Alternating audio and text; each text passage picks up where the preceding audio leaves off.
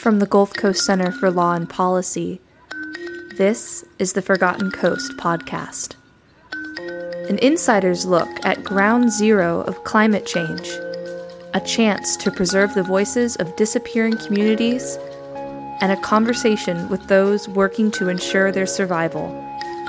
I'm your host, Kate Lyon O'Neill, and today we're in Africatown, Alabama.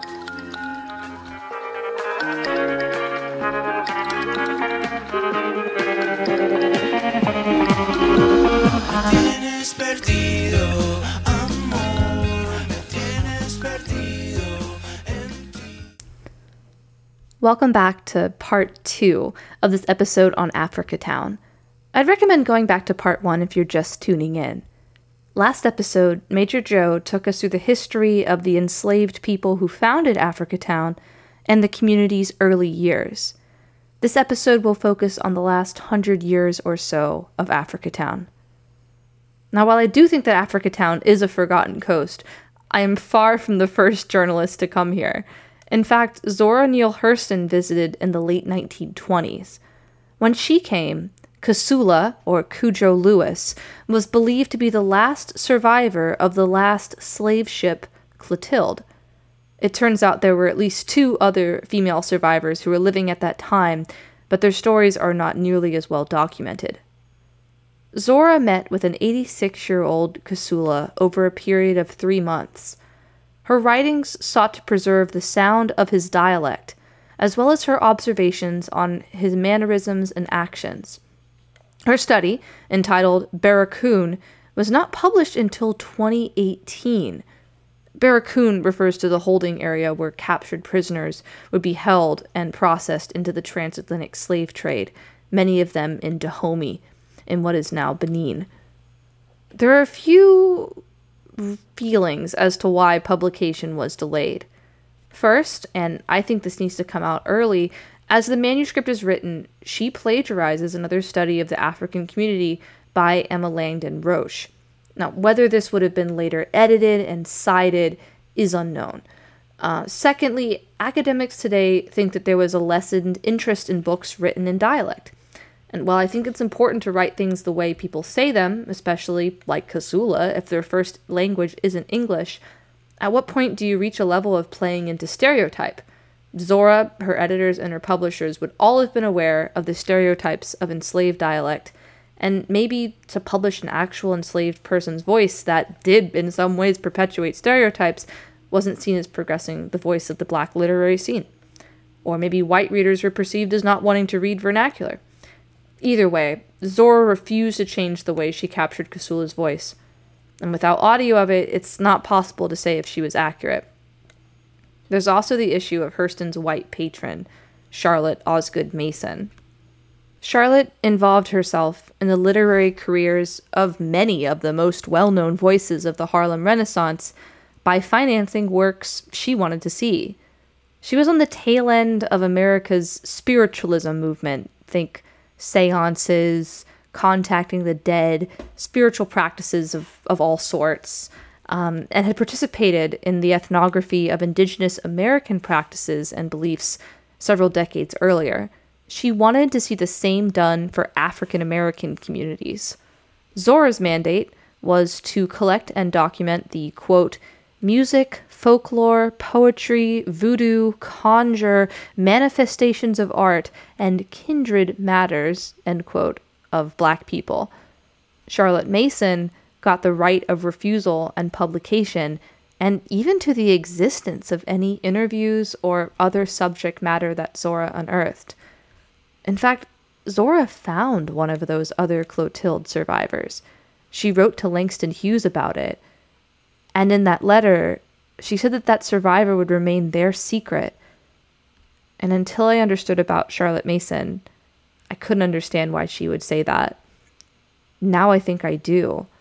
She was discovering a part of black history that this white woman would have no claim to, keeping something for her and her community. So, for whatever reason, these writings sat unread for nearly 80 years until they were finally published. And in the meantime, the story of Kossola Lewis one of the last enslaved people to arrive in the United States, faded into the background. Only in Africatown did this legacy remain vibrant until it didn't. Well, I was born in 1950 in Africatown itself. Africatown uh, was at that time its own, what I call, contained place. In other words, you hear things like people used to say, don't go across the tracks and this and that. Well, that's actually what they used to tell us. Don't go across the tracks. We had tracks, uh, railroad tracks all around us pretty much. When I was born, we, we were, Africatown was still its own incorporated area. And it was not part of the city of Mobile. We had our own separate post office, our postmaster, with the first black postmaster in, in Mobile County. We had a, a movie theater and uh, and several grocery stores, gas station, uh, restaurant drive-in, and amenities like that, things that you you have in a in a regular community. It was on it was its own self-contained area. The, even though there wasn't any official elections, we had our leaders that was sort of you know had their own um, way of voting amongst themselves, and the leaders were pretty much uh, the uh, people that uh, that had businesses in the community had a little money, and and so they would be the leaders, and they would be the one to go down and talk to people with the county and and and, and for certain things. But it, I guess the basic thing I would say about the community it had its own. It was self-contained, you know, our own separate schools and stuff like that. And as I talk about the history of it, I'll you know tell, tell you a little bit more about that. Major Joe talked first about the Mobile County Training School, one of the first black public schools in the South. Pretty much. As a matter of fact, uh, um, on Monday, when you came back to school, you had to have a note from the parent that said that you went to church, Sunday school. So, so if you didn't have that note, the principal would send you back. Principal name was Isaiah Whitney. He was the first principal at the school. Uh, at the Fisher School, and he was recommended by Booker T. Washington himself out of Tuskegee. And and so, and if you didn't have that note for your parent, he would send you back home, and you wouldn't. You had to come back with your parent. They had to explain why he didn't go to church that next that that. Remember that ship's bell from the Clotilde we talked about in part one? It ended up at the school, and it became a central part of the community there. And so they would ring the bell at in the morning, let everybody know the school was taken in. And they rang in the evening, let them know school was about to take out. They would also, on time, the people that lived near the school, when that smoke would balloon during the day, especially on Saturday, and, and they saw it, they'd run out there and ring the bell to tell the people in the community that that smoke was coming. This smoke was from the International Paper Mill, which was built on the fence line of Africatown. The Meaher family owned most of the land around Africatown and wouldn't sell it to any black residents, but they did sell out to a huge paper mill in the 1930s. Most of us don't live anywhere near paper mills anymore, but they stink. It takes a lot of chemicals and processing to turn a tree into a piece of bleached white paper. From the paper mill, yeah. Because you, if you had just clothes out there on the line, you had to run out there and take them in. Wow. So Saturdays was the big release day usually of every day, really. But that was yeah. But people wash most on Saturdays. They washed the clothes on Saturday, hung them out, and uh, to dry because nobody had no dryers, and so was, sunlight was drying them. That ash got on and just messed them up. You had to rewash them, and sometimes the ash would eat, eat through certain clothing. And late at night, if you heard that bell, that meant that uh, you know you might want to come out because there might be a fire somewhere. It may to help somebody put out their house. Once again, the Meahers were exerting their influence on this community, which had no say in the construction of the paper mill that came to define their lives.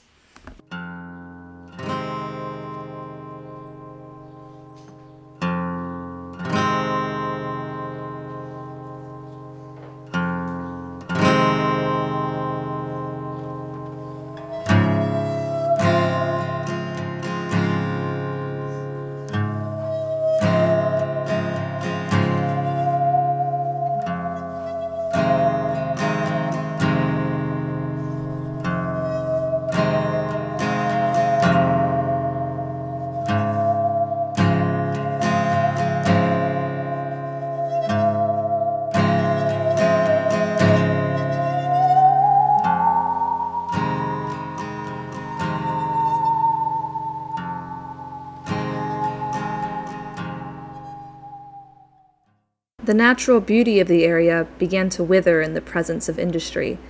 There was a long tradition of raising small animals, growing crops in yards, and living off the land in Africa Town. Hog Bayou, what Major Joe described as their happy hunting ground, was one of the areas that was heavily affected by industry. He suggested I go out and take a look for myself. Oh, it's beautiful. Oh, what a pleasant little bayou. Looks like there's a path to get down. Let's go check it out.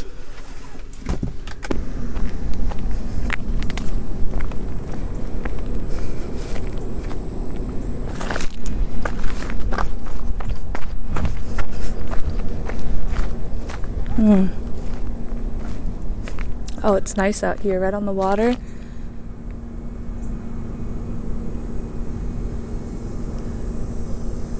Definitely a good amount of infrastructure built out on it. But there's lots of noise, lots of bugs. I hear some birds.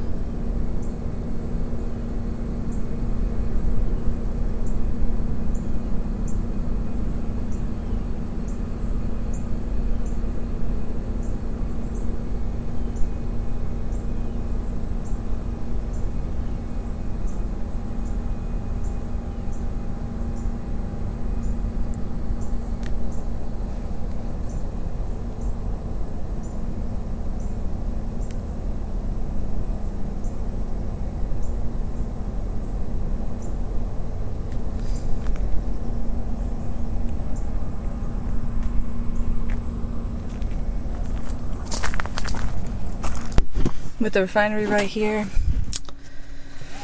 That's a shame. The residents of Africa Town couldn't control the effects of industry on the natural environment. And after more than 100 years at the center of Africa Town, the bell went missing. But uh, um, it stayed with the school until the uh, 80s, and the school system was doing maintenance all over the county and and they were doing maintenance at the school. And the main, maintenance worker said, uh, "Look, look, the, the bell was looking old." And so he said, "Look, let's take the bell and we'll sandblast the paint it and bring it back." Trump said, "Okay."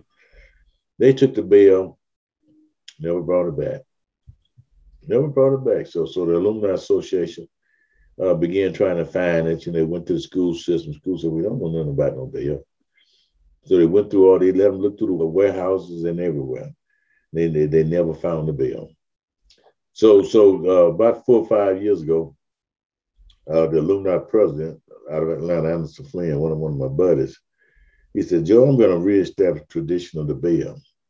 He said, he said, let's uh, let's go on the internet and find a bill, we'll buy it and bring it back here and, and, and install it. And that's what we did. We uh, got on the internet, and found a bill right across the state line in Mississippi on Alpha I-10 and uh, brought it back. We got some ma- some masons for our alumni association, and uh, they they built a a place for it out there in the courtyard, and uh, it's, it's it's been really nice seeing that bill out there and and having to you know ring it sometime. So we we reestablished the tradition of the bill.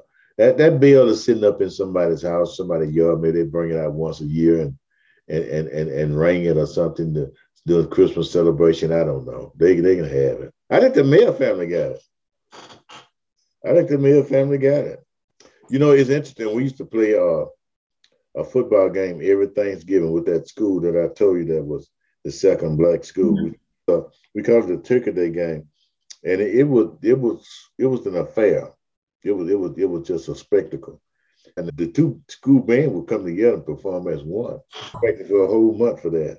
The stadium, last stadium, would hold about 40, 40 42,000 people. And um, and the two side stands, which hold about maybe 12 to 15,000 people, they pretty be, much be full. So, so the north and south stand didn't have many people. But I noticed in one section, there was, a, I would say as many as two, 300 whites that were sitting together in that in that area. And I never knew who they were. And I've always thought that that was probably the Meaher family. They'd come out to watch them play, watch us play. Africatown was culturally and politically distinct from the city of Mobile, It was its own small town, but it wasn't economically free from outside influence. Augustine Meaher Jr. owned many of the rental properties in the area, and he had also been the one to lease the land to International Paper. Augustine was the grandson of Timothy Meaher. If you're keeping track, he's the one who made the bet. After all of this time, you know, here we are in the third generation after, the Meaher family still owned much of the land in Africatown. They had sold off some right after the Civil War, but after that, they exerted much tighter control on that and wouldn't sell to anybody else in Africatown trying to buy more. So there was some plots that were owned by the community and many that were still owned by the Meahers. I think the last time I could find members of the Meaher family speaking to the press about their history was in a 1967 issue of the Southern Courier. I didn't know what this newspaper was before starting the podcast. The Southern Courier was an offshoot of the Harvard Crimson that covered not just civil rights and protests in the South, but also arts, history, and education. This was journalism that many major East Coast based networks weren't picking up on, much like environmental issues in the South today. The June 17th and 18th issue from 1967 that I found Augustine Meaher's interview in is incredible. On the front page alone, the Supreme Court declares interracial marriage bans unconstitutional, the launch of food stamps, a march to the Capitol building in Montgomery that ended with bayonet armed National Guardsmen stopping the protesters and the crowd kneeling on the sidewalk. And a few pages in was a history of the Clotilda, Africatown, called Plateau in the article, and the Meaher's involvement in the area. Yeah, I, I remember that especially because uh, my my granddaddy was sort of part of the inner circle, and I remember him telling my, my mom that uh, that they were going to, you know, vote to annex and uh, we'll get water and sewer. Augustine Meaher Jr. was against putting in running water and sewage in the community. His words are really ugly about it. All right, I'm looking at this interview he gives. While other sections of Mobile were getting public services, Plateau was without sewers, water line, and garbage pickups. After complaints from the Plateau residents, health officials began to enforce city regulations. The city paved some streets, and the federal government gave 300,000 to help pay for sewers. Last year the city began regular garbage pickups in the area. Meaher has doubts about all these improvements. He says they cost him about $1,000 per house in tax assessments, and he thinks the improvements could cost the tenants more money than they have to spend. The water and sewerage bill could easily run as high as the rent, he said. Besides, people have lived perfectly healthy and happy for years without running water and sewers. And so, Meaher is knocking down 80 of the remaining 100 shacks and moving the rest into the country north of Plateau. The houses will be resettled near small towns like Axla and Saraland. By fall, Meaher said nearly all of the shotgun houses will be gone from Plateau.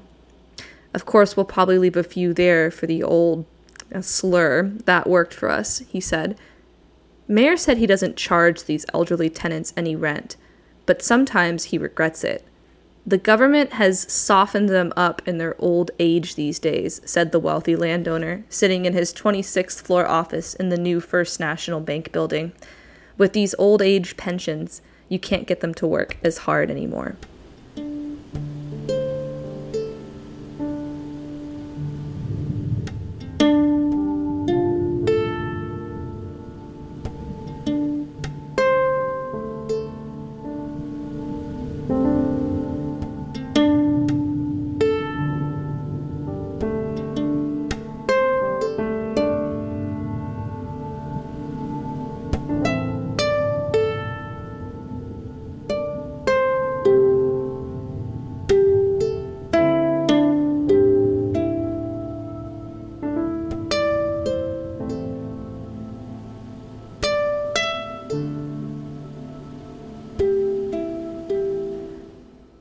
Feature of this article was a brief conversation with Henry Williams.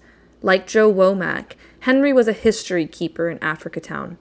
There was a time when people didn't want to celebrate the history, when they wanted to keep quiet. Henry, though, Henry recognized the unique heritage of his town and fought to preserve it.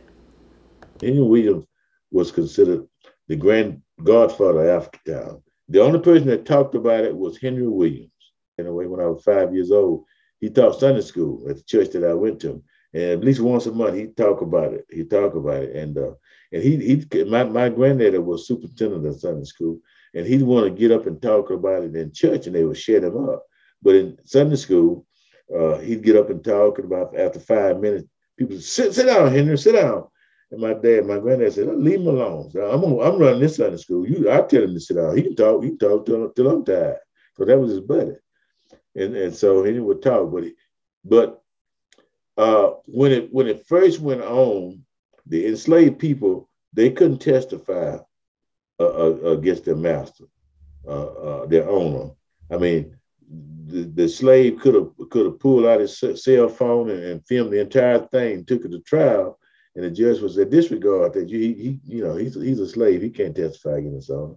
So so so when it was over, um, they they the intimidation intimidation was what kept them from talking because they were staying on the on the Meaher's property. Even after they bought property themselves, Meaher property was all around them. Mm-hmm. And I've been told that even at even during the 50s and 60s, uh, when it was time to vote, they would come up in the trustee meeting at some of the churches and, and try to tell them how to tell their church members how to vote.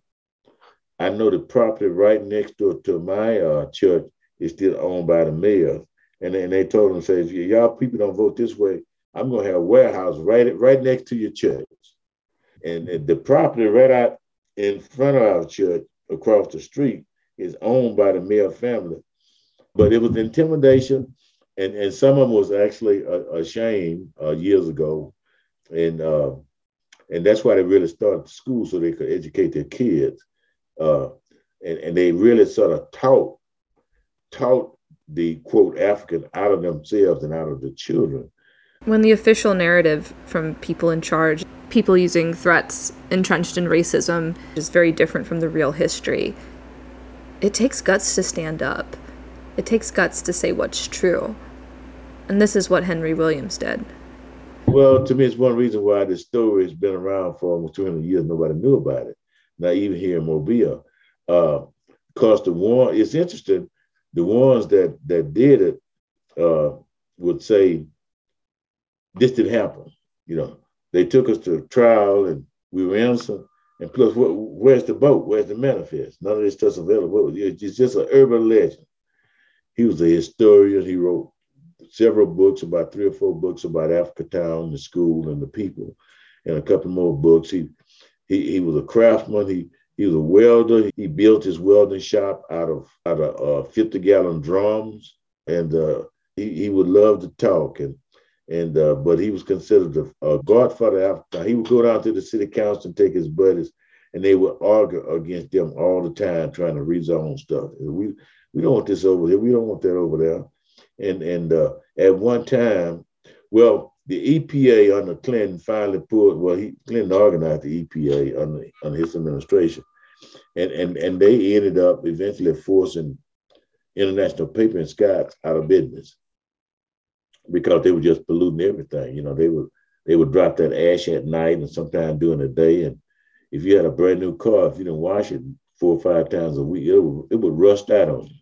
Yeah, yeah, they came in the 30s. The International came in early 30s and Scott's in the middle 40s, middle 30s. But they both had a big expansion in, in, in the middle 40s. And that that's when things really grew. And that's when a lot of people came down to Mobile my dad came down around 1945 or so. Uh, that's when they had that big expansion. And like I said, in 1960, we became part of a city. And, and in 1970, things sort of went, went out of control. And we had a real struggle. And Henry Williams was always fighting the councilman, member. we had no represent, representative.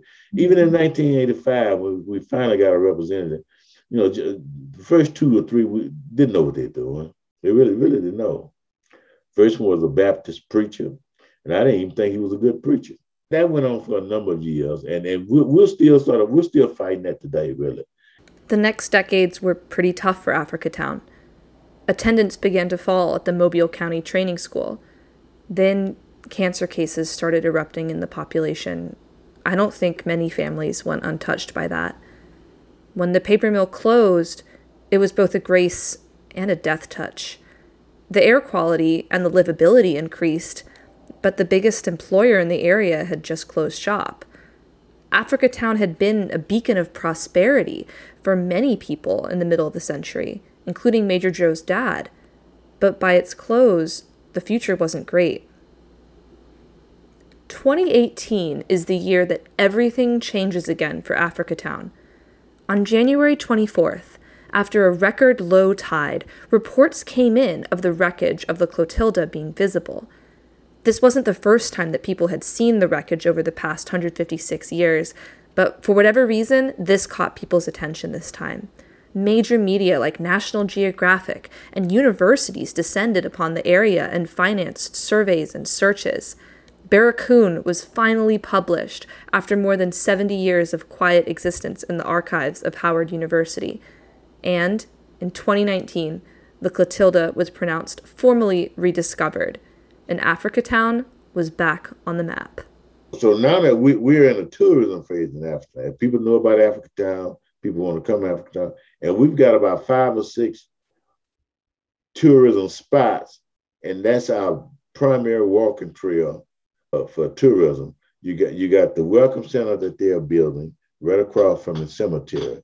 We got three and a half million dollars to build a welcome center from BP, and you got the cemetery. You got the church that they built right there across the street.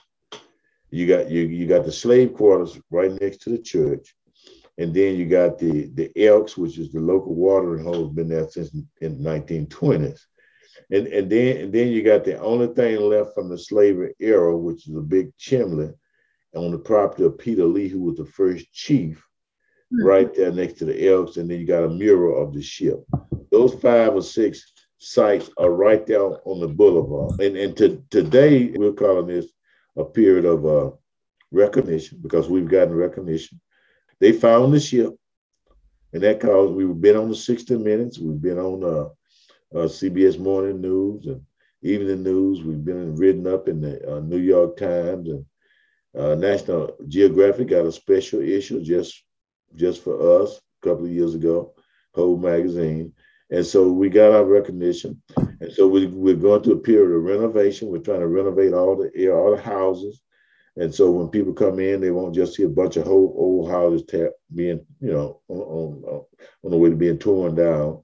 Our vision is sustainability because of tourism, because of recognition, because of who we are. You know, we, we've been told by the, the tourist professionals here in Alabama and, and throughout the world that we can be as good as, if not better, than what they've done with Montgomery and that lynching museum.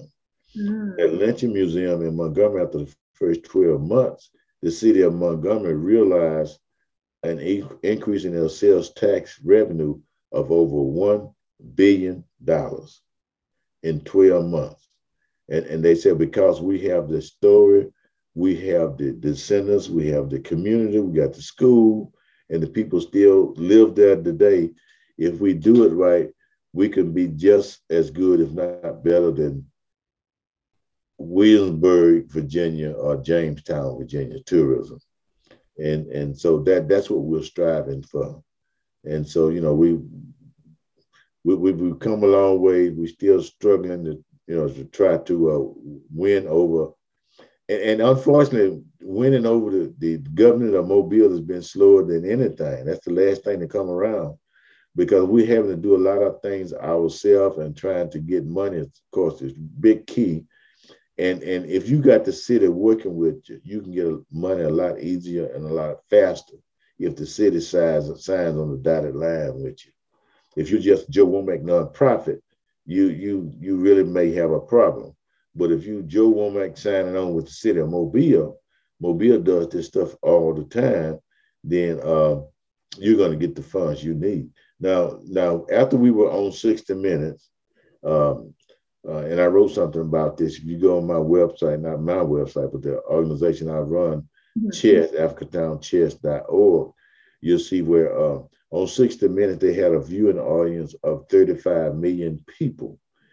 But uh, about a month after that, the government, the, the governor of Alabama came down and presented a check to the mayor for $35 million for tourism, and he announced that he's gonna spend it on the south side of town.